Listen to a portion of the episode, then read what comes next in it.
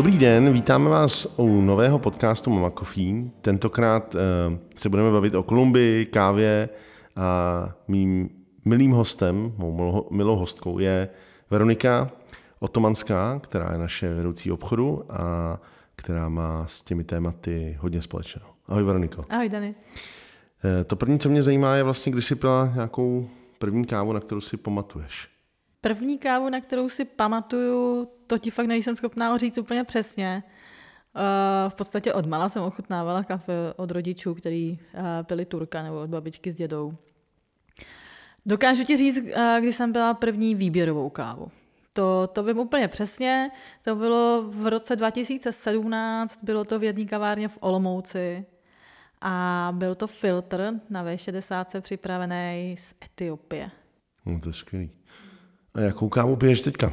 Mm, převážně taky filtr. Mm-hmm. Zůstala jsem u něj.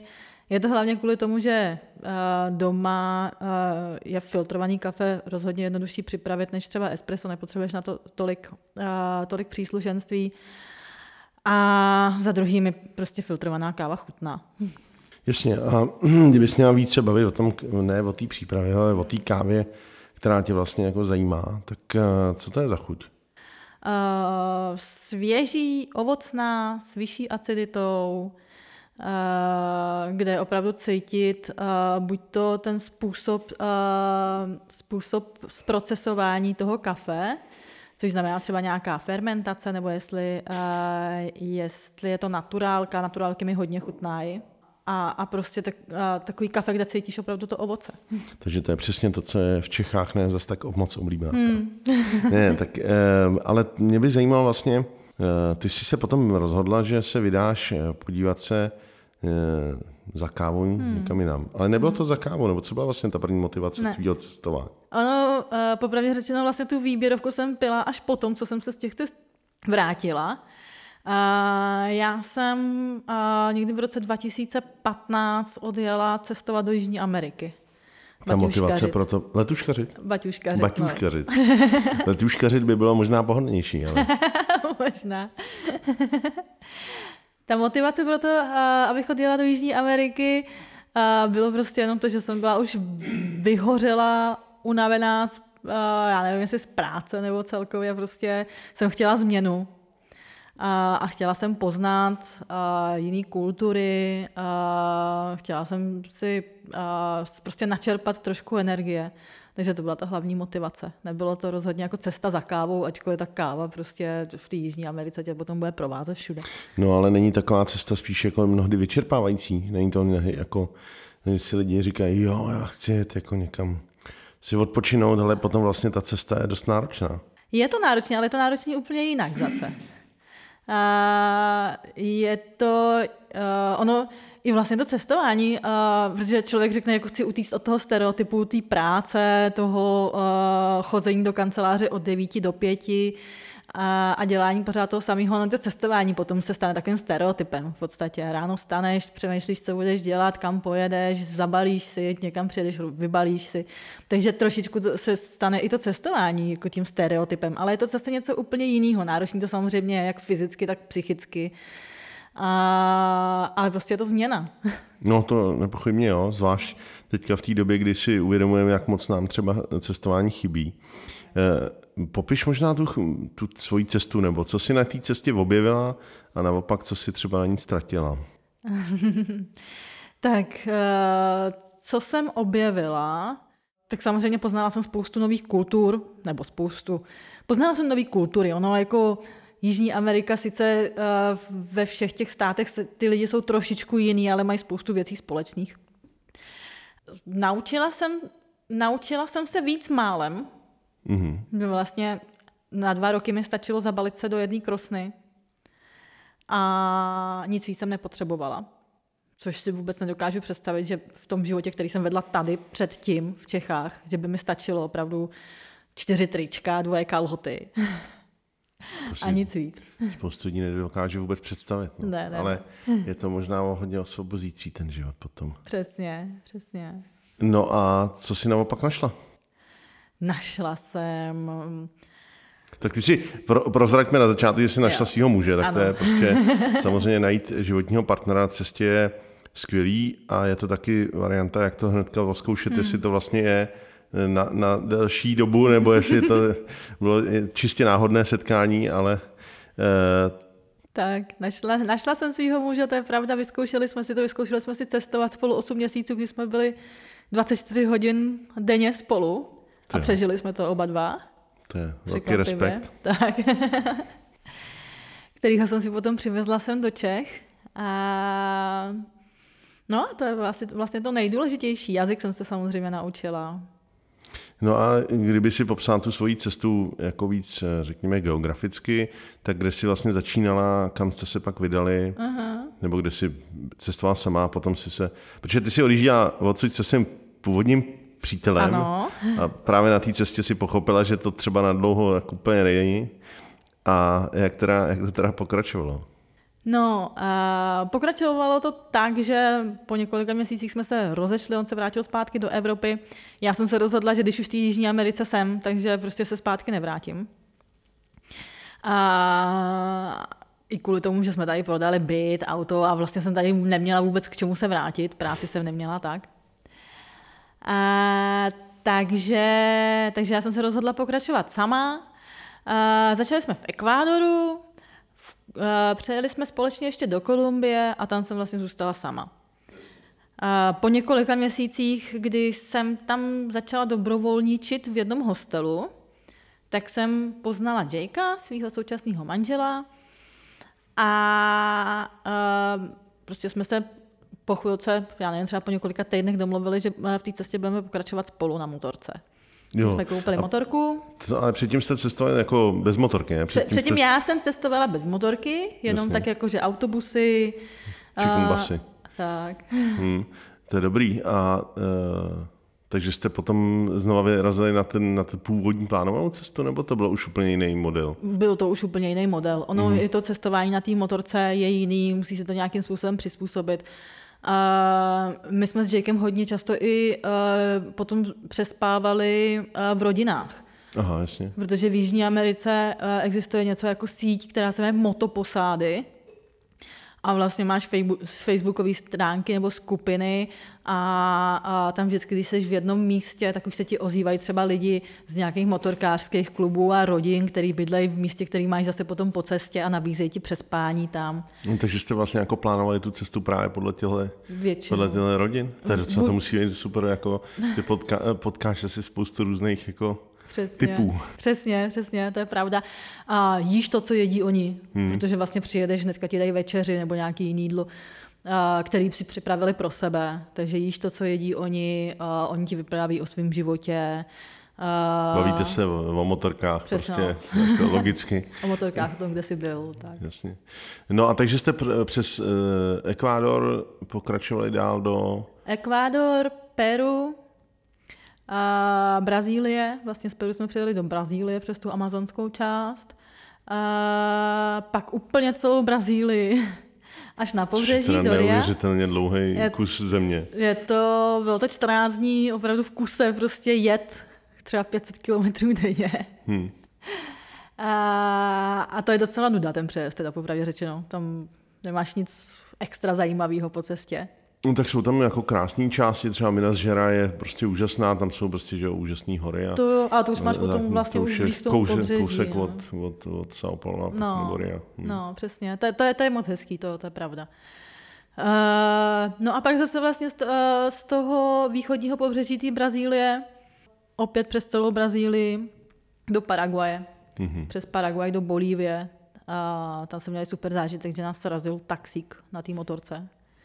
Takže jsme byli asi týden, než nám opravili motorku. Ale vám se něco stalo. Uh, ne, pobouchaný jsme byli trošku, ale jinak nic zásadního. Že prostě ideální vyprávění pro rodiče. To jo. Jasně, ale po, pojďme se možná vrátit zpátky k, ke kávě, protože eh, v v Latinské Americe je to prostě věc nebo plodina, kterou dost často člověk potkává. Ne všude, protože jsou samozřejmě oblasti, kde vůbec se káva nepěstuje.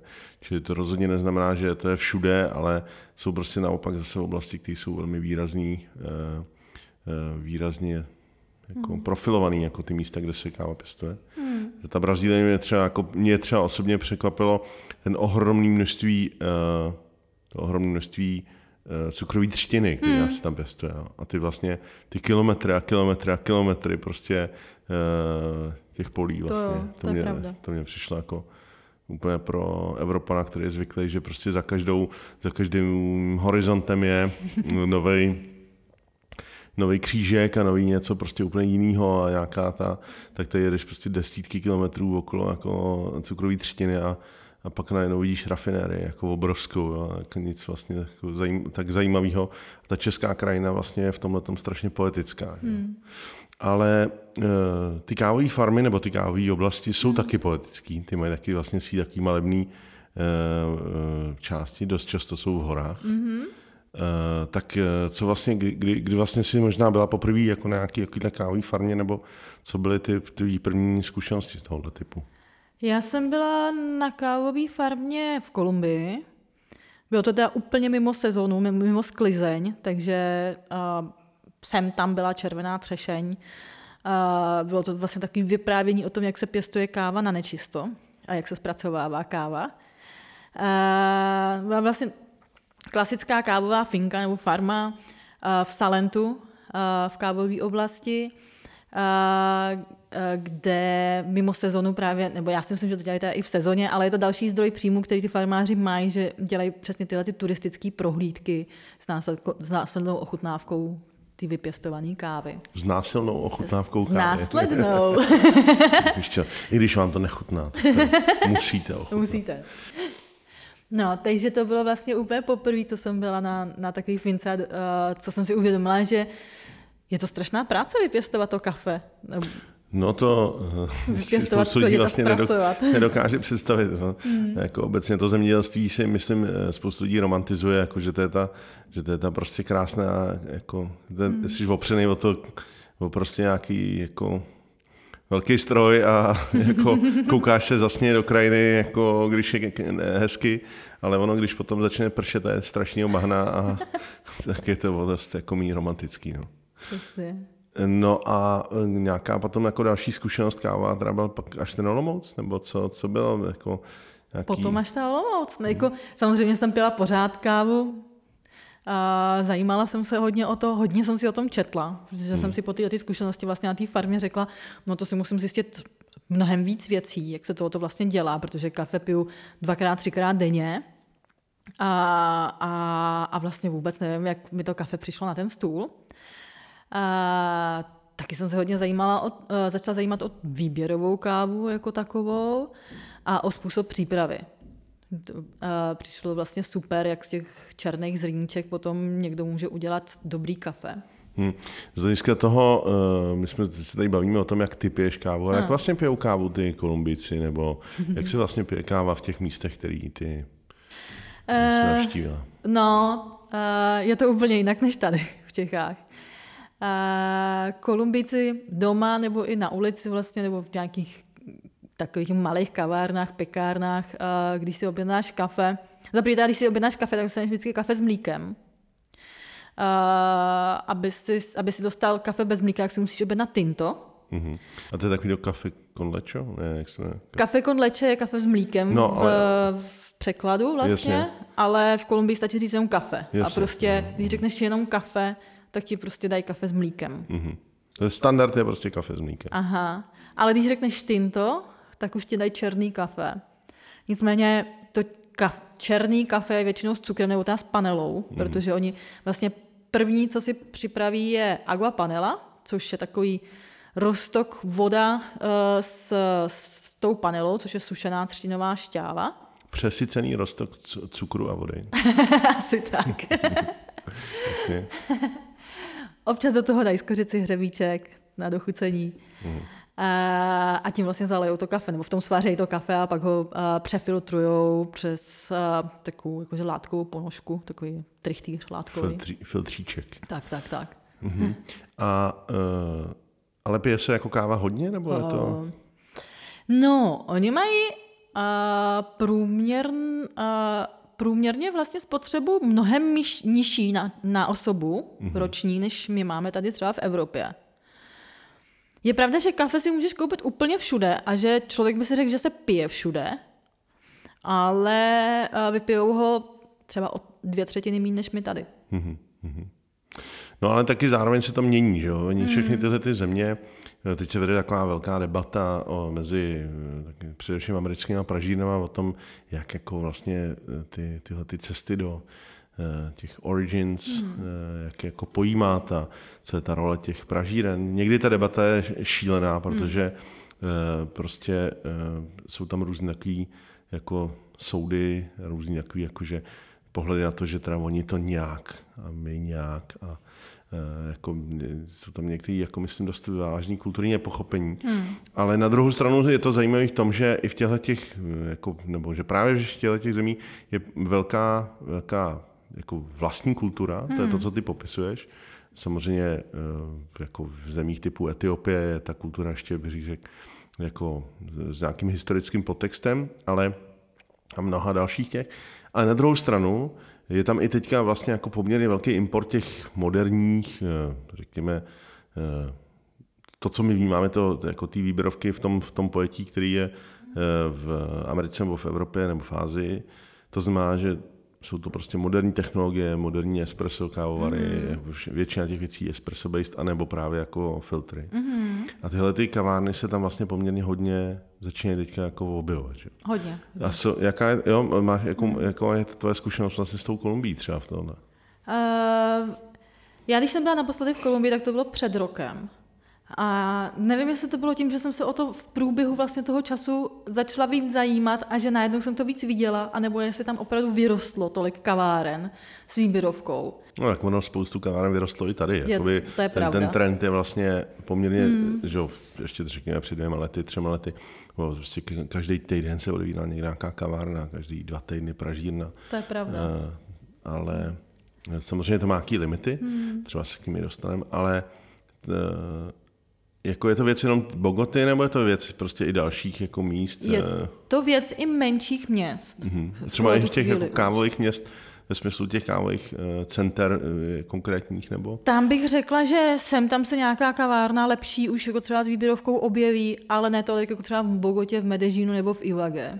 Znamená to spíš jako turistická věc? Uh, není to turistická věc. To jako prostě samozřejmě střední cizinci, třídu. Mm-hmm, jo. Střední vyšší třídu bych řekla spíš, protože ono třeba i rozdíl uh, v ceně té výběrovky, kterou si koupíš v té kavárně, přímo v té Kolumbii a toho tinta, který si koupíš v nějaký, uh, v nějaký klasický tradiční kavárně, je hodně velký. Mm-hmm. Uh, ale když jsem byla před tím rokem v těch kavárnách uh, s tou výběrovkou, tak bylo všude narváno. Tam byl problém si někdy i sednout. Jasně. Takže jakože je to samozřejmě věc nějakého image, že prostě nepůjdu do té uh, do pekárny tamhle na rohu, ale půjdu si sednout do té lepší kavárny a lidi tam chodí hodně taky kvůli tomu, že jo. Že to vlastně jako je statusový symbol hmm. určitý. Mm. Mně to přijde hodně hezký, že vlastně oni tím, že mají samozřejmě mnohem blížší vztah k těm, nebo blíž, blíž k těm farmářům, a, a i kolikrát třeba ty baristi vyrostly v nějaký uh, farmářské rodině, a, tak o tom dokážou i v těch uh, kavárnách jako hezky informovat ty zákazníky. Máš tam prostě v těch kavárnách ty fotky těch lidí. Kolikrát na balíčku kafe uh, místo producent nebo farmář máš napsáno hrdina, který vám kávu vypěstoval. Jo, to je ještě takovýhle jako mm-hmm. adorační. A, a teďka se hodně prosazuje, že vlastně i Kolumbíci mají právo na to pít dobrý kafe. Jo, no jasně, no to, to mě totiž přijde úplně klíčový, protože mnohdy ty, eh, mnohdy ty země vlastně trpí tím, že to nejlepší kafe prostě odchází hmm. od začátku pryč, hmm. jako rovnou cíleně. Hmm. A jako ne, nemají vlastně tu zkušenost vlastní mnohdy. Přesně. Na tož, aby měli tu zkušenost s, jako s těma různýma chuťovými profilama v těch různých částech. Hmm. To mně vlastně přijde jako klíčový pro, pro tu to znamená ta, ta věc zevnitř, ze spoda, mm-hmm. protože tam mě ta, ta, do určitý míry dovoluje mnohem víc růst těm, eh, těm lokálním baristům, lokálním prostě pražírnám a celému tomu eh, místnímu trhu. Mm-hmm. No. Že tam vlastně, jako když si začnou specifikovat ty regiony, specifikovat ty farmy, eh, to, že se někdo hodně, to je dobrý, to, to, to je zajímavý ten. Dobře, zároveň ty si se vlastně jako o té kávě mnohem víc a víc vzdělávala, mm-hmm. jako a vzděláváš. Mm-hmm. Co vlastně, mm, co ti vlastně dal ten, ta, ta korona doba, která pro tebe znamenala teda, a pro tebe a Jakea znamenala, že zůstáte tady, prostě, že nemůžete cestovat mm. a že, že najednou se věnujete mm, něčemu jinému. Uh, co mi dala? Já jsem vlastně těsně před koronou začala pracovat tady v Mamáči. Jasně. A dala mi trošku víc i času na to, abych se vůbec se začala vzdělávat a díky té koroně vlastně začala, zač, a začalo být mnohem víc virtuálních kurzů, který člověk může, který může člověk absolvovat i tady od nás, třeba kurz z Kolumbie. Takže já v tuhle chvíli třeba dělám jeden kurz, který je určený vysloveně pro kávový farmáře kolumbijský kde se učím i o pěstování kávy a následném zpracování po sklizni, nebo sklizni jako takový následní zpracování a tak. Posmívají se ti spolužačky a spolužáci, že ne, u vás je zima, nic nevyroste. jak, to, jako, jak to funguje? Ani ne. Oni, si, oni možná nevědí, že ty jsi, ty jsi prostě přes půl palety.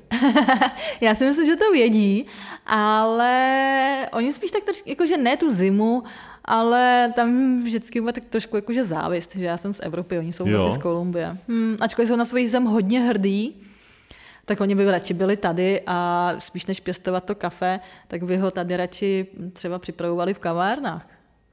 No, o tom jsem, k tomu se možná ještě za chvilinku dostaneme. Hmm. No a takže co je plán tvůj a Jakea v tenhle moment? Musíme připomenout, že tvůj manžel je hudebník, Aha. takže eh, pro něj to byla samozřejmě velice náročná Eh, náročný období, hmm. protože hraje v několika kapelách a eh, jako klavírista a klávesista a takže vlastně do určitý míry připravoval hudbu do šuplíku nebo hmm. nahrával nějaké hmm. věci.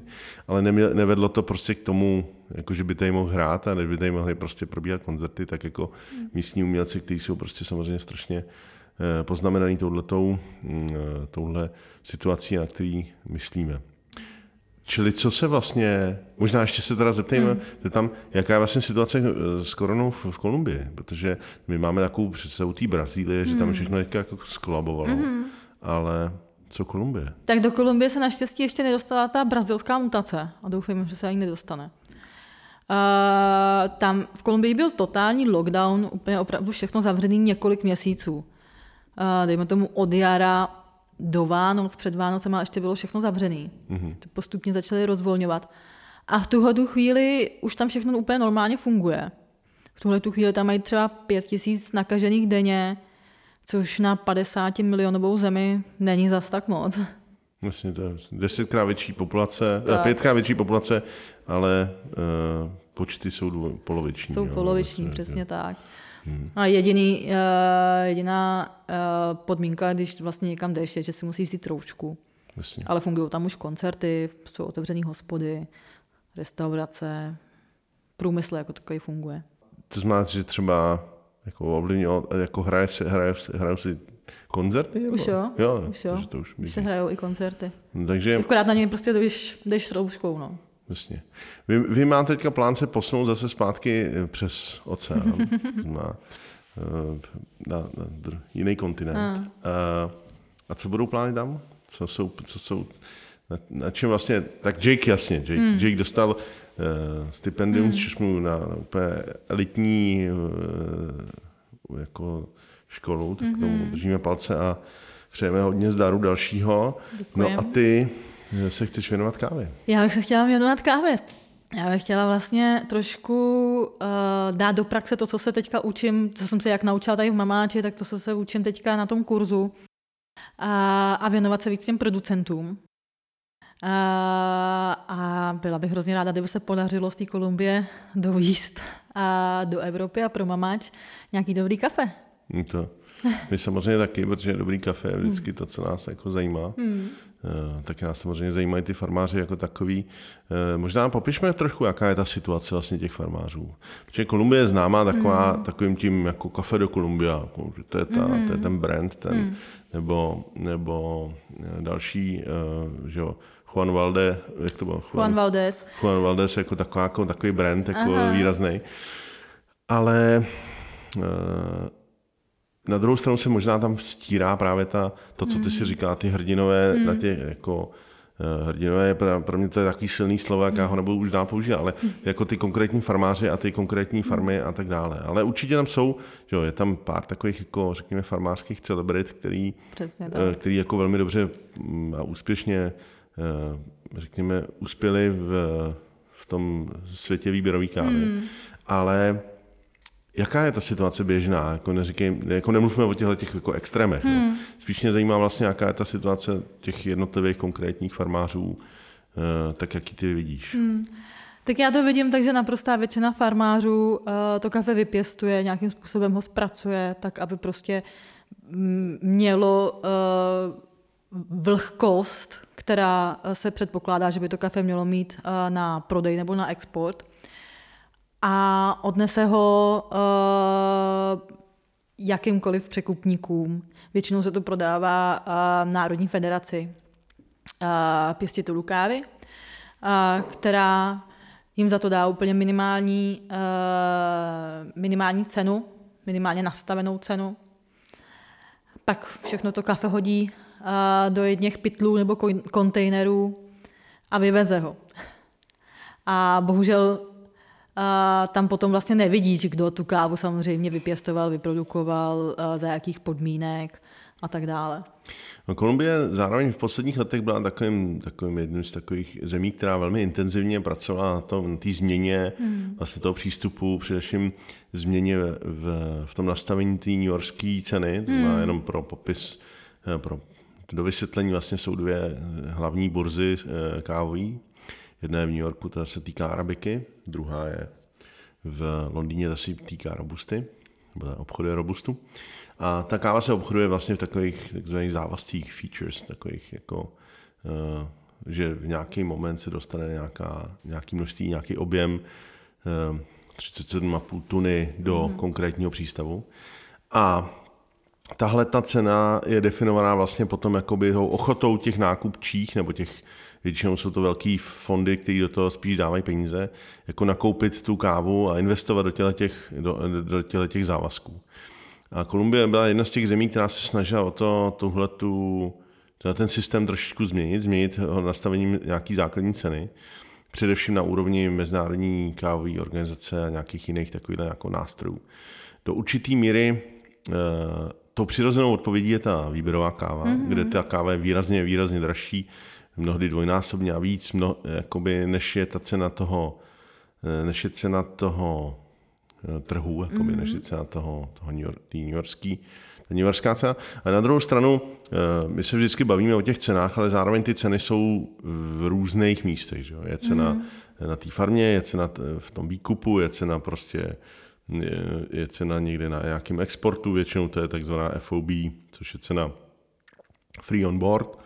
Eh, a potom je v nějakým, jako v nějakým přístavu a pak je nějaká cena, řekněme, nákupní té zelené kávy a pak je cena té pražené kávy. Čili těch cen je jakoby hrozně moc a je v tom jako strašně dlouhý řetězec.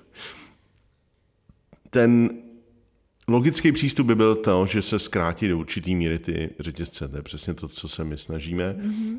spolupracovat s těma farmářema. Na druhou stranu je úplně jasný, že velké množství těch farmářů eh, nemá kapacitu prostě vyvážet svoji kávu přímo, hmm. nebo jsou prostě příliš malí na to, aby se jim to vůbec vyplatilo, aby do toho investovali svůj čas a energii. A co je teda vlastně pro ně do určitý míry tam možná strategie? Jo? Určitě najít si uh, partnery, uh, se kterými budou úzce spolupracovat a budou spolupracovat po delší dobu a najít si někoho, kdo tu kávu od nich vykoupí, kdo jim třeba hlavně i řekne, co se předpokládá, že by ta káva měla mít, nebo jak by měla chutnat, Uh, protože oni kolikrát nevědí, oni jsou prostě zvyklí, tak jako teďka to začne červenat, no tak to za týden třeba sebereme, všechno to naházíme do jednoho pytle, něco s tím uděláme, takhle se to prodá. Uh, ale když, když jako je dobrý, že za nima někdo přijde a řekne jim, a když to kafe seberete opravdu červený, zpracujete ho, tak, uh, zpracujete ho v této fázi a zpracujete ho tak a tak, tak nám, tak nám to kafe bude chutnat víc a tím pádem vám za něj i víc zaplatíme. Bereš tohle jako vlastně největší úskalí toho, jako ta neinform, do určitý míry limity v té informovanosti nebo toho oček, odlišného očekávání těch dvou světů, řekněme. Uh, jo, já si myslím, že to je jeden z největších problémů. Hmm. No, no, já si vždycky, že o ty lidi se ptají, no a proč teda někdo to jako, proč teda někdo to vlastně neprodá někomu úplně jasnému, který by to přece koupil nějakou férovou cenu? Uh, protože za prvý nemají ty kontakty, nevědí, Jasně. komu by to měli prodat. Za druhý je to pro ně taky docela velký risk ve chvíli, kdy to nemají nasmluvaný dopředu. A, tak se s tím dají mnohem větší práci. Musí zaplatit mnohem vě- víc lidí, třeba i na, to, mm, na ten sběr té kávy, na nějaký třídění, na nějakou kontrolu kvality a tak dále. Musí si na to nakoupit třeba lepší stroje nebo udělat minimálně třeba nějaké eh, přístřežky na sušení té kávy, aby jim to nemoklo a tak dále. Prostě jsou to investice, o kterých oni si nemůžou být nikdy jistý, že vrátí. se jim vrátí. No, speciálně, no to s tím souhlasím speciálně v té situaci, kdy ta cena té kávy třeba jako eh, a tedy logicky i toho výkupu mm-hmm. na místě mhm. prostě jako vlastně ne, jako spíš stagnuje mm-hmm. a jejich náklady rostou. No. Vlastně, eh, a to je do určitý míry i limit možná, ale i té výběrové kávy. Ne? Prostě jako zase, jo, bojí se o těch hvězdách, ale mm. jako když někdo teda řekněme, že jsi farmář prostě v nějaký vesnici a se jako ti někdo prostě ukázal, že tady je nějaká výběrová káva, že teda by to mohlo fungovat takhle a takhle, a byl nějaký kurz a něco. Mm-hmm. Tak kde je ten moment toho, že ty si řekneš, OK, já budu teďka, uh, já budu teďka prostě se tomu věnovat nějak jako víc a na druhou stranu jako tím pádem do toho mnohem, mnohem víc investuješ. Mm-hmm. A to riziko je, že prostě že to, to, ne, že to nevíde, že to prostě hmm. nevíde, že, že to vyjde blbě a že, že prostě eh, při, ty budeš prostě s vyššíma nákladama, půjdeš do toho samého výkupu a ti řeknou, hm, trada prostě, hmm. cena šla dolů a měj se hezky. Jako. Ne, já si myslím, že ten moment opravdu uh, jsou ty kontakty a to už předem nasmluvaný, nasmluvaný vlastně prodeje nebo nákupy. Uh, v tu chvíli si myslím, že uh, ty farmáři do toho půjdou.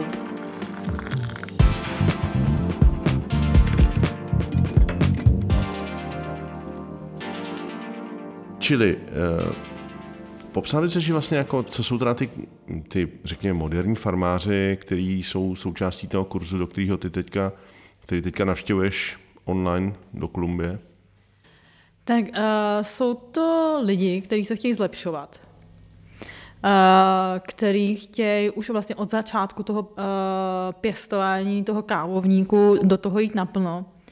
Uh, chtějí uh, tu kávu dobře sklízet a dobře ji zpracovávat. A právě za tím úč- eh, s tím účelem vlastně, eh, aby ji dobře i prodali, aby to pro ně eh, nebyla úplně zbytečná práce, která by stačila jenom na přežití, ale aby prostě na tom byli dobře. No ale jsou to teda tím pádem spíš jako mladší farmáři, nebo jsou to nebo jsou to různé věkové kategorie, nebo kdo jsou ty... Překvapivě jsou to různé věkové kategorie, nejsou to jenom úplně uh, Uh, třeba, no já bych spíš možná i řekla, že to je takový jakože střední věk 45 až 55. Uh, eh, překvapivě. Docela i. No v Brazílii třeba se teďka děje to, že ty farmáři vlastně jsou jako jsou, tím, že jsou taky majitelé té půdy hmm. velké hmm. části, takže jsou vlastně jako velmi, no jak to teďka říct, no, jsou vlastně velmi zajímaví jako Eh, vlastně si vydobili jako, jako novou pozici v té společnosti.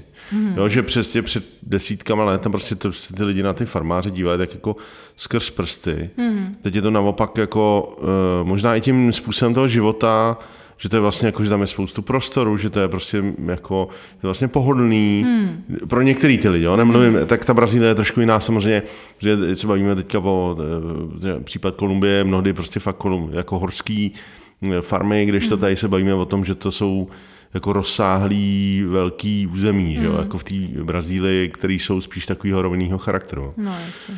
Čili, a taky ne všude ta Brazílie je velice rozsáhlá, tak já nechci jako popisovat, že to je prostě jedna, jedna, mm. jedna, jeden typ, jo. Ale Mění se tam podle tebe i ten pohled vlastně na ty farmáře jako, jako v rámci té společnosti jako takový? Mm, to bych ani tolik neřekla. Je to pořád vlastně stejné, je stejný to? Mm, tak ono, a přesně jak říkáš, ten rozdíl oproti Brazílii a Kolumbii je docela velký. A v Kolumbii a ta tvoje farma může mít třeba jeden hektar, což není nějak extra moc velký pozemek. A já si myslím, že se na ně koukají jako na jakýkoliv jiný zemědělce. Jako jestli pěstuješ banány nebo kafe, že to v tuto chvíli jako je celkem jedno. Mm-hmm. No a takže ta, ty, ty vlastně říkáš, že to jsou většinou lidi ve středním věku. Hmm. E, taky si popisovat, to, to mě zaujalo, že vlastně většina, nebo že polovina jsou ženy. Jsou, jsou. No, to je vlastně silný téma v tý, tý, jako mezi těma kávovými farmama, hmm. farmářkama, anebo obecně v tom kávovém světě je, samozřejmě velmi rezonuje věc jako rovnosti hmm. a věc prostě hmm. nějaký sociální odpovědnosti a dalších témat. Ale jaká je vlastně role těch jako farmářek?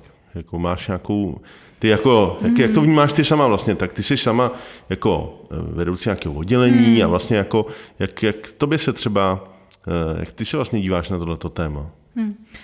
No, uh, já si myslím, že v Kolumbii ty ženy většinou, které uh, se chtějí někam dostat, mají to samozřejmě složitější. Ale oni se to už docela naučili. Naučili se za sebe bojovat a mají prostě ostrý lokty a, a žena, stejně jako tady, a, ta žena je prostě ten krk, který ovládá tu hlavu. si člověk řekne, že muž je prostě hlava rodiny, ale, ale žena, ho, žena ho ovládá tak trošku. Ovládá? No, Počkej, no, já, já vždycky žil v takové představě, že to je jako spolupráce, ale teď to by měla... ovládá, ovládá je těžký slovo pro mě. to je pravda, spolupráce by to být měla, ale... Já doufám, já doufám že to je spolupráce. To tak nefunguje. ne, já to jako, eh, já to já, jako i z některých zkušeností, které máme zase třeba právě z té Nikaraguji, hmm. která je, řekněme, kulturně blíz, relativně blízká, ne, jako určitě není stejná, to jako hmm. ne, každá ta země je opravdu jako velmi odlišná, je to, že uh, jsou tam strašně schopní některé ty farmářky. Mm-hmm. Jako opravdu, a je, že jeden z těch projektů Aranjuez Woman Project, který uh, tam Čepe spolu s farmářkama realizuje, mně přijde super zajímavý a, uh, a věřím, že i díky té zpětné vazbě, který zase máme od těch farmářek, že to má smysl i pro ně jako velký. Mm. No. Mm. no ale jako věříš tomu, že, takže, takže kdo, je, kdo je ten role model prostě tý eh, kávový, eh, kávovýho farmáře, farmářky prostě za deset let. Mm. Mimochodem, to teda zároveň spojuje tu otázku, jako je v tom vlastně nějaká budoucnost pro ty, řekněme, mladší farmáře? E, jo. Já si myslím, že jo. Uh, hodně se teďka stává už to, že uh, třeba ty děti farmářů studovali uh, na vysoké škole a dejme tomu, že studovali nějakou agronomii uh, nebo něco spojeného s technikou a vrací se zpátky na ty farmy. Uh, a na těch farmách samozřejmě už implementují něco z toho svého studia. Takže uh, se snaží opravdu začít jak třeba s hnojivem, neříkám teďka jako chemický hnojivo, ale prostě hnojit uh, třeba i nějak ekologicky uh, ty kávovníky, uh, znají třeba uh, už trošičku víc principy nějaký biochemie, uh, takže se, uh, jsou schopní aplikovat uh, ty svoje znalosti nějakým způsobem v tom zpracování té kávy po sběru a tak dále. No, že tam jako myslíš uh, nějaký větší snaha, nějaký lepší jako farm management a, mm-hmm. a, a vůbec mm. jako, to, to, jako rozmyšlení, co s tím. Jo. A pak samozřejmě to i jakože ekonomie, ekonomika mm-hmm. se do toho hodně promítá, že jsou schopní si líp i naplánovat třeba nějaký výdaje, jestli má vůbec cenu vzít si na něco půjčku uh, a uh, vlastně líp si naplánovat i svý prodeje třeba. No, ta káva je mnohdy je takhle. Tím, že to je vlastně jako tak výrazně náročný na lidský práci, hmm. na individuální lidský práci. Eh, a zase to je ta situace většiny těch kávových zemí. Jo? Nemluvím o Větnamu, nemluvím o Brazílii, kde ta situace je trošku jiná. Ale tam je to zase jako náročný jiným způsobem. Tak eh, tím, že to je vlastně takhle jako intenzivně postavení na lidský práci, tak eh, jsou tam lidi, kteří já jako vlastně si říkám, že jsou jakože jsou ty, kteří prohráli do nějaký míry. Jo. To prostě třeba jako ty, když si člověk veme jako eh, ty sběrače, to je opravdu strašně jako fyzicky náročná práce. A uh, mnohdy je to jako někdo, kdo, kdo tam prostě dělá za strašně malý peníze. Taky to je to klíčový, kde se prostě dějou ty jako problematické body a mnohdy e, to byl třeba důvod, proč jsme s některými jako farmáři přestali spolupracovat, protože tam prostě byly lidi, kteří jako děti, kteří tam pracovali a tak dále. Ale na druhou stranu e, je tam asi snaha o to, tyhle, ty, eh, tyhle úplný excesy, tak jako nějak snížit, jako. A zároveň vlastně jako rozvinout ty, jako tu přidanou hodnotu těch jednotlivých, těch jednotlivých kávových, jako těch možností těch kávových farem. Ale zároveň si myslím, že je, je to takový očekávání, že všechno to káva bude jako výběrová, to vlastně nějaký není jako úplně realistický. To, to rozhodně není. No. A, a já si nemyslím, že oni očekávají, že, uh, že prodají všechnu kávu za cenu výběrovky. Tam uh, většina z nich, nebo většina aspoň těch, kteří se si o tom zjišťují informace, tak vědí, že část té sklizně nebude v této kvalitě. A to je zase na druhou stranu dobrý, protože pořád někdo bude schánět i levnější kafe, pořád se bude, pořád se bude pít uh, instantní kafe. Myslím, no to sice jo, ale já třeba, mě vždycky fascinuje, když já prostě tady vidím uh, jako kávu, která se prodá za 100 korun prostě kilo, jako, hmm. Což je, jo, to znamená když si víme, že, že nějakých, řekněme, 20% nějaký výprav, on je menší, ale hmm. no, přibližně jako jsou tam nějaké ztráty, jsou tam nějaké jasné defekty a tak dále. Hmm. Takže řekněme, že třeba 20% je ztráta, to znamená, to vlastně jakoby tu, to kilo té stupní suroviny zase o 20 korun, 20% jako, no, v tomhle hmm. případě skoro jako 20 korun zvyšuje do určitý míry a tak dále. Tak jako vlastně si říkáš, že to je úplně nereálný, že? to je úplně nereálný, nereálně levná káva za to, hmm. jak prostě kolik práce zatím je. Když si člověk uvědomí, že eh, tři, čtyři roky trvá, než prostě vůbec ten kávovník začne jako produkovat. Hmm. Že se o to někdo pořád musí jako starat, hmm. musí se prostě eh, jako, a te, jo, ta sklizeň, která je postavená zase na té lidské práci, tak v podstatě ty to vůbec nedá jako logiku, základní, jo, mnohdy. Hmm. Jo. Hmm. A Prostě ten, ten, ten profit tam prostě jakoby není jo, pro takovouhle kávu. Čili je otázka, já si vždycky říkám, hm, co to je, jako představuju si to, jako kdyby někdo přišel prostě za, za někým tady a řekl mu, hele, můžeš prostě pracovat za 10 korun na hodinu. Hmm. Jako. Jasně, ale třeba u, tý, o, u toho kafe uh, ty farmáři si můžou samozřejmě vybrat, jakým, jak, jakou cestou chtějí jít. Strategii svoji. Jak, tu svoji strategii.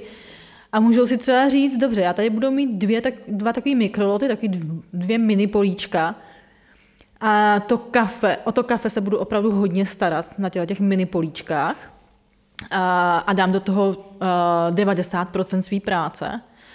A pak většina mých farmy bude kafe, o který, kde ta sklezeň proběhne prostě úplně standardně, prodám ho za normální peníze, ale nebude mě to stát tolik nákladů a pak vlastně se dostaneš na nějaký jakože 50-50 a prodáš kafe. Jednu část levně, druhou část hodně draze. A... No ale funguje to. Já myslím, že to je takový náš pohled jako odsaď. Jo. Hmm. Já prostě, jo, třeba my jsme, e, si pamatujeme některé rozhovory v Etiopii, kde prostě nás lidi vzali k sobě do chatrčky, kde prostě měli čtyři, jako čtyři stoličky a stůl. Hmm. A, hmm. A, a, prostě na to, aby jsme si spolu dali kafe, Jasně. tak oni si šli půjčit ty čtyři šálky jako hmm někam prostě k sousedům. Hmm. A teď někdo, a, a ptali se nás, a chcete cukr? A my jsme říkali, někdo tam řekl, jako jo. A oni, jo, tak jo. A poslali prostě dítě, aby šli pro cukr, protože oni ho neměli. Jako jo. To znamená, a teď jako jim řekli, no, dobrý, tak když tady vy uděláte nějaký super nanolot prostě na vaší zahradě, eh, tak se s tím něco stane. Ještě třeba zrovna v té Etiopii je to úplně bizár, že jo, protože ta je tak byrokraticky spojená. Hmm. I když tam jsou, i když je to jako hmm. velmi úsměvný srovnání, tak jako ta, ta Kolumbie má taky obrovský limity na exportu a tak dále. Jo.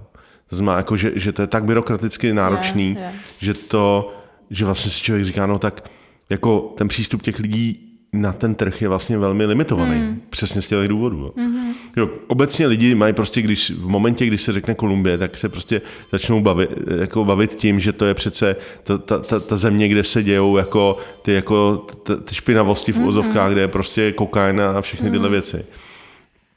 My jsme se o tom vlastně spolu bavili, že, jo, že, ta, že ta země jednak se dramaticky mění. Zároveň se ta prostě mění i na úrovni toho, co je vlastně ta, co je ta uh, že ty, že ty, že ty kokainové oblasti, nebo ty oblasti, kde se pěstovala koka a zpracovala, se mění na částečně na kávové oblasti. A do určitý míry ten, ten obchod by to, jako změna a zlepšení toho přístupu na ten trh by to hodně mohlo podpořit. Ale zároveň to vlastně velmi limituje, protože tam je celá, celá řada různých jako situací uvnitř té kolumbijské společnosti, která je letama tohohle konfliktu jako strašně zatížená. Že to vlastně poměrně jako je náročný krok, jo, logicky. Uh, jaký je tvůj vlastně pohled na to, nebo jako, který je nezúčastněný, že ty nejsi ty, ty do určitý míry, ale zároveň jako se znalostí toho místního prostředí? No, No já bych řekla, že přesně jak jsi, to, jak jsi to říkal, ono se to v poslední době hodně mění. Já si myslím, že celkově prostě i těma informacema, kterých samozřejmě teďka mnohem víc, všechno si můžeš zjistit na internetu, oni se chtějí někam posunout taky. Oni samozřejmě jako není to úplně stoprocentně možné, aby byli najednou na úrovni Evropy nebo Spojených států. A, ale prostě i, i se snaží, nebo i se k ním dostává ta informace o tom, že pokud tam nebude takový násilí, pokud tam nebude takový, taková korupce, tak se třeba budou mít líp. No, to, na jedné straně je to jednoduchý, jako my, nebo ty, věřím, že ty lidi, kteří jsou, kteří do toho nejsou nějak moc zapojení, nebo oni všichni jsou součástí toho ve smyslu, že to nějak jako ovlivňuje, jo. Tak, hmm. tak, tak to, by, to je dobrý, jo. ale na druhé straně jsou tam prostě logicky lidi, kteří na tom vydělávají ohromný peníze, že jo? čili je to prostě těžký. Jo. Vy třeba příklad toho Mexika, který se vlastně stalo jako jakým bojištěm, uh, my, to, my to tak jako úplně nepozorujeme, nebo to naopak máme zkreslený tím mediálním jako tím mediálním hmm. Eh, pohledem. Hmm. Ale věřím, že prostě pro spoustu běžných Mexičanů je to prostě šílený, že vlastně oni, jako že ten stát se také proměnil mm-hmm. uh, z důvodu toho, že někomu to prostě jako se vyplácí. Jo. Mm-hmm. No. Jedna, z těch, jedna z těch témat v té diskuzi je, zaznívá, že by prostě se legalizovaly všechny drogy. Jo. Je to, jako, myslíš, že by to třeba té situaci nějak jako prospělo? No, rozhodně by to prospělo k tomu, že by nebyla taková korupce a že by nebylo takový násilí.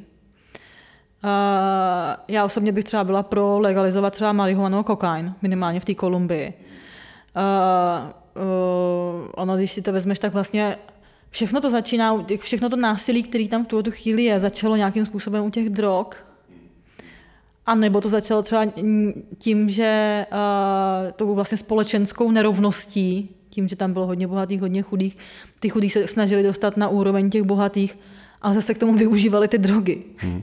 Ale na druhou stranu, eh, tak aby to nebylo takhle jako depresivní, hmm. samozřejmě, protože Kolumbie taková není. Eh, co je ta vlastně, co, jaká je ta Kolumbie? No? jako... Ať se, ať se bavíme taky o tom, jo, to, tohle je prostě přesně taková ta, uh-huh. já jsem to, to tak i zmiňoval, že to je mhm. taková ta, ta, ta ten vnější pohled uh-huh. na tu mhm. Kolumbii, uh-huh. kde lidi mají pocit, no to je taková ta nebe, strašně nebezpečná země, kde prostě všechno možné se děje, ty největší hrůzy a uh, sex, drogy a bohužel málo rock and rollu, jo, uh-huh. ale mm, tak to já bych řekla, že právě Kolumbie je hlavně rock and, rock and roll, nebo tak nebo latino. V případě Kolumbie prostě hudba jako taková, hodně latino hudba. Uh, jsou tam hodně veselí lidi, uh, hodně milí lidi.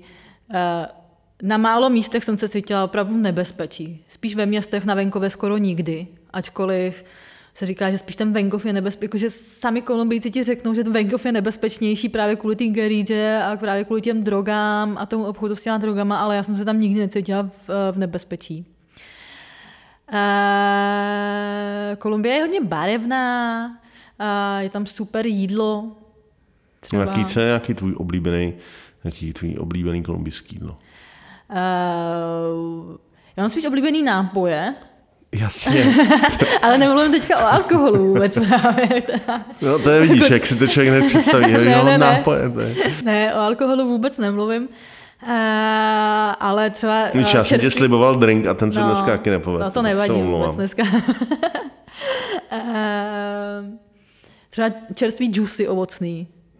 Že opravdu jdeš, za pár korun si koupíš dva, dvě kila ovoce, a to jenom umixuješ a, a máš džus na celý den nebo úplně, na, na několik dní pro celou rodinu. Úplně cítím takový tu vůni v tom, v tom vzduchu a takové to teplo, jak to je sálavý a, a, a, a piješ u toho prostě nějaký super, super fresh. No. Přesně tak. Eh, a ne takový ten jako z, z toho unaveného ovoce, jako, který cestoval přes půl planety. Jo. Který vůbec není sladký vlastně. A, a pak samozřejmě uh, z jídla repy, což je takový národní jídlo, se pořád ještě neví, jestli kolumbijský nebo venezuelský, ale to je vlastně v podstatě jedno, jsou to kukuřiční placky na všechny možné způsoby z různých druhů kukuřice, uh, různě plněný, uh, nebo třeba jenom samotný. Tak to se, to se ženeš prostě úplně všude v Kolumbii.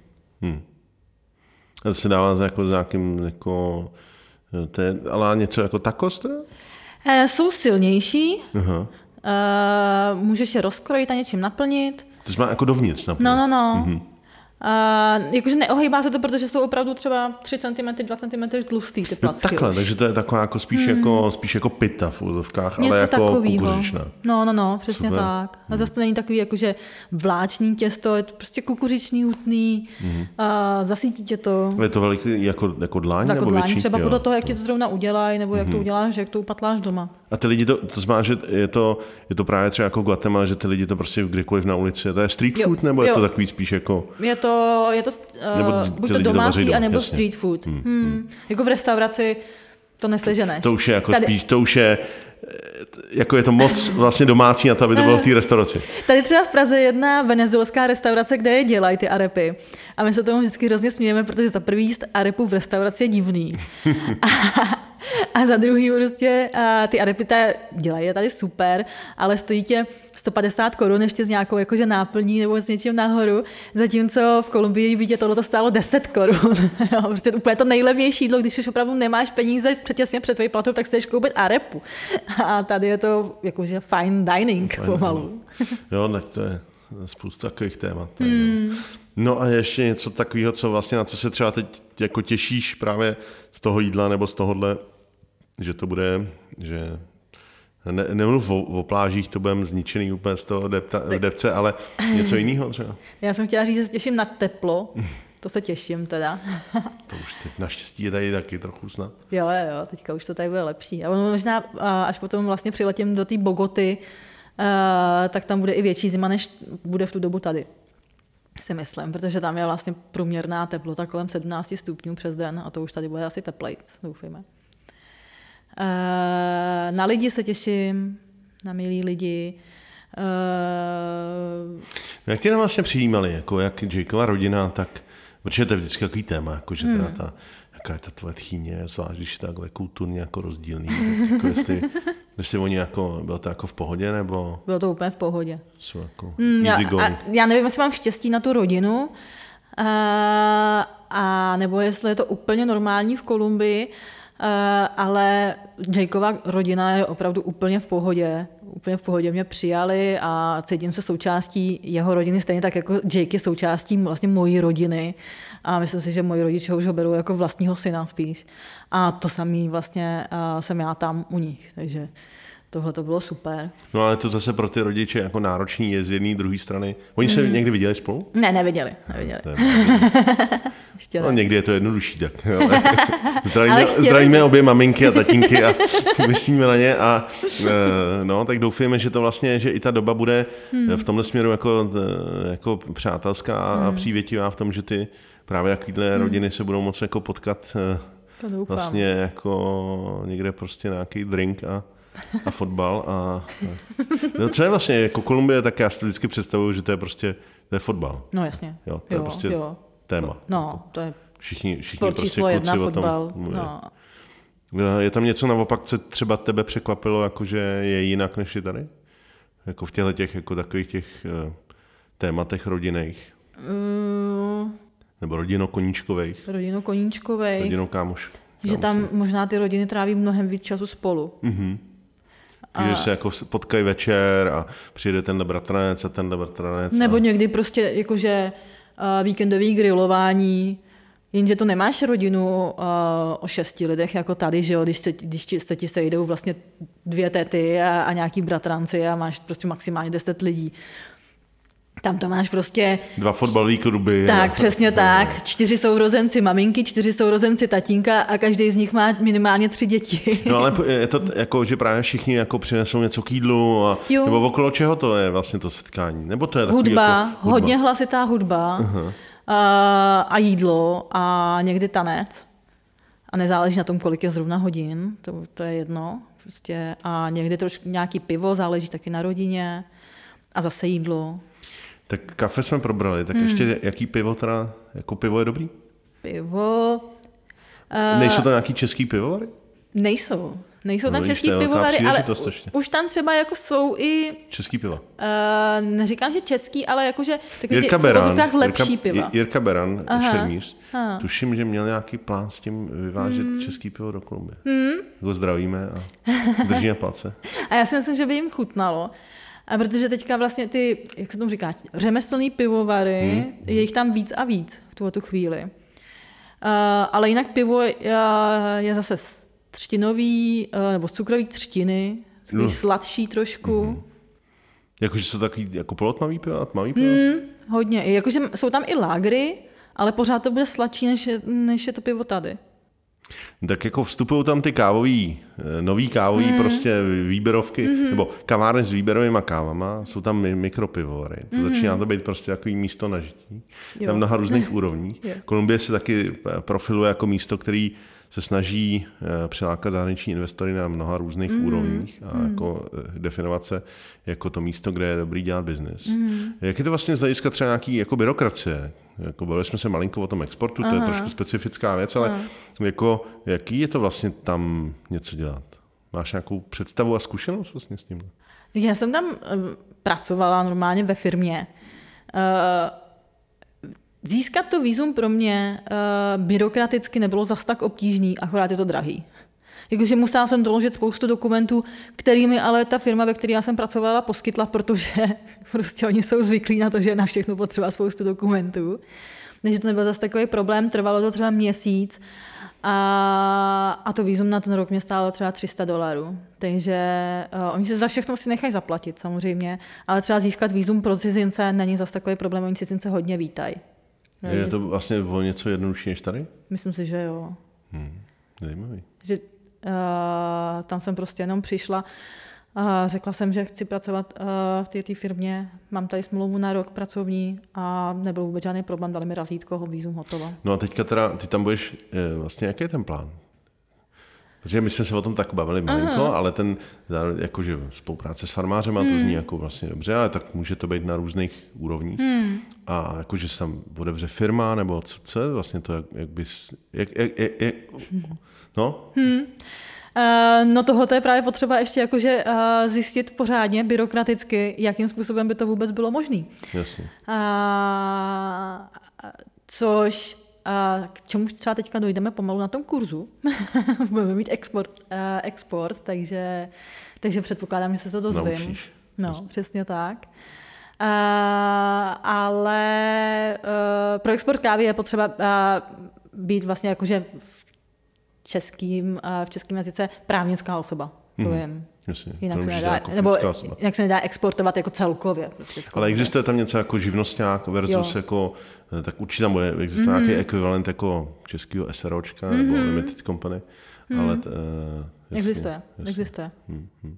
A obecně to podnikání ti tam přijde jako, jako jednoduchý, nebo? Uh, jo, mně to přijde docela jednoduché. Je samozřejmě potřeba zajít na několik úřadů a tak dále, ale nepřijde mi to, přijde mi to možná i jednodušší než tady. Většinou lidí, kteří moc jako jedou do nějakých kávových oblastí, hmm. tak mají nějakou představu, že tam prostě koupí tu farmu, hmm. budou tam prostě pěstovat to kafe. Hmm. Tyjo, tu, tu romantickou vlastně představu jsme do určitý míry popisovali.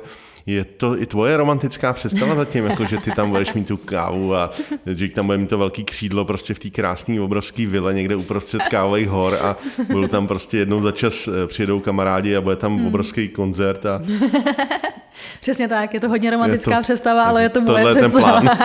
ale mít takovou jakože menší farmičku, kde to kafe bude stoprocentně, budou tam i avokáda, protože miluju avokáda, a kde se spíš s tou kávou budou dělat různé experimenty a bude se přesně ukazovat těm lidem, kteří přijedou, jak se ta káva pěstuje, jak se zpracovává.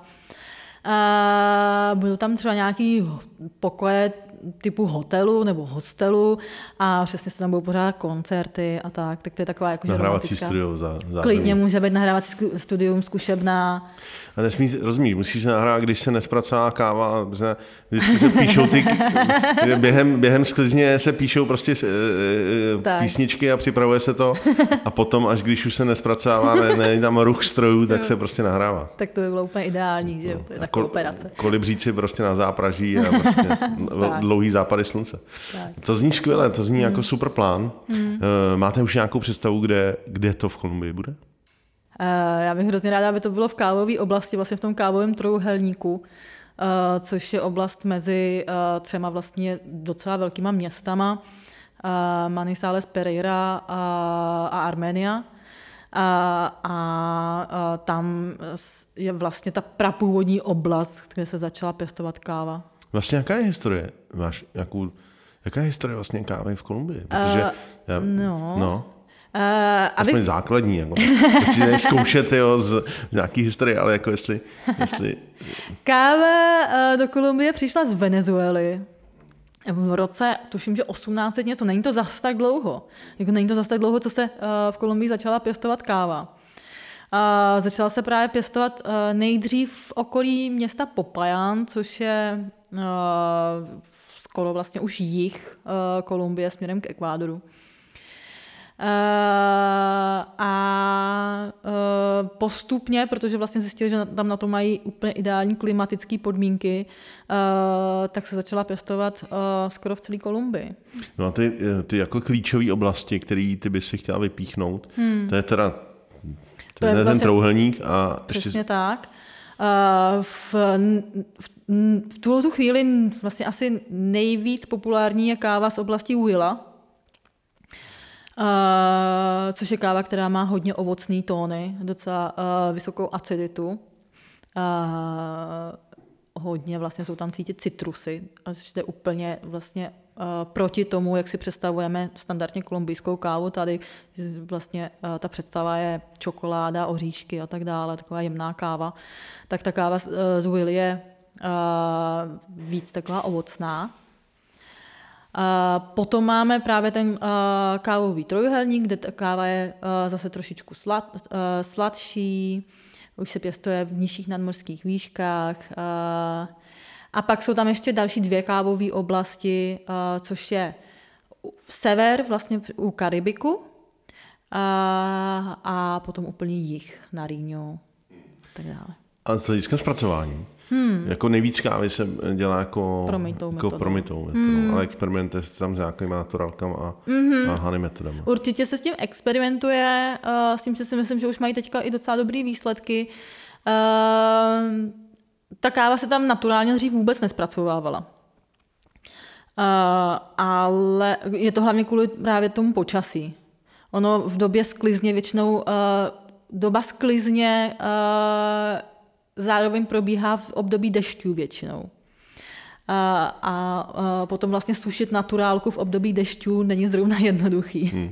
Jako velmi náročný z hlediska hmm. nějakých plísní a dalších jako potenciálních defektů. Přesně tak.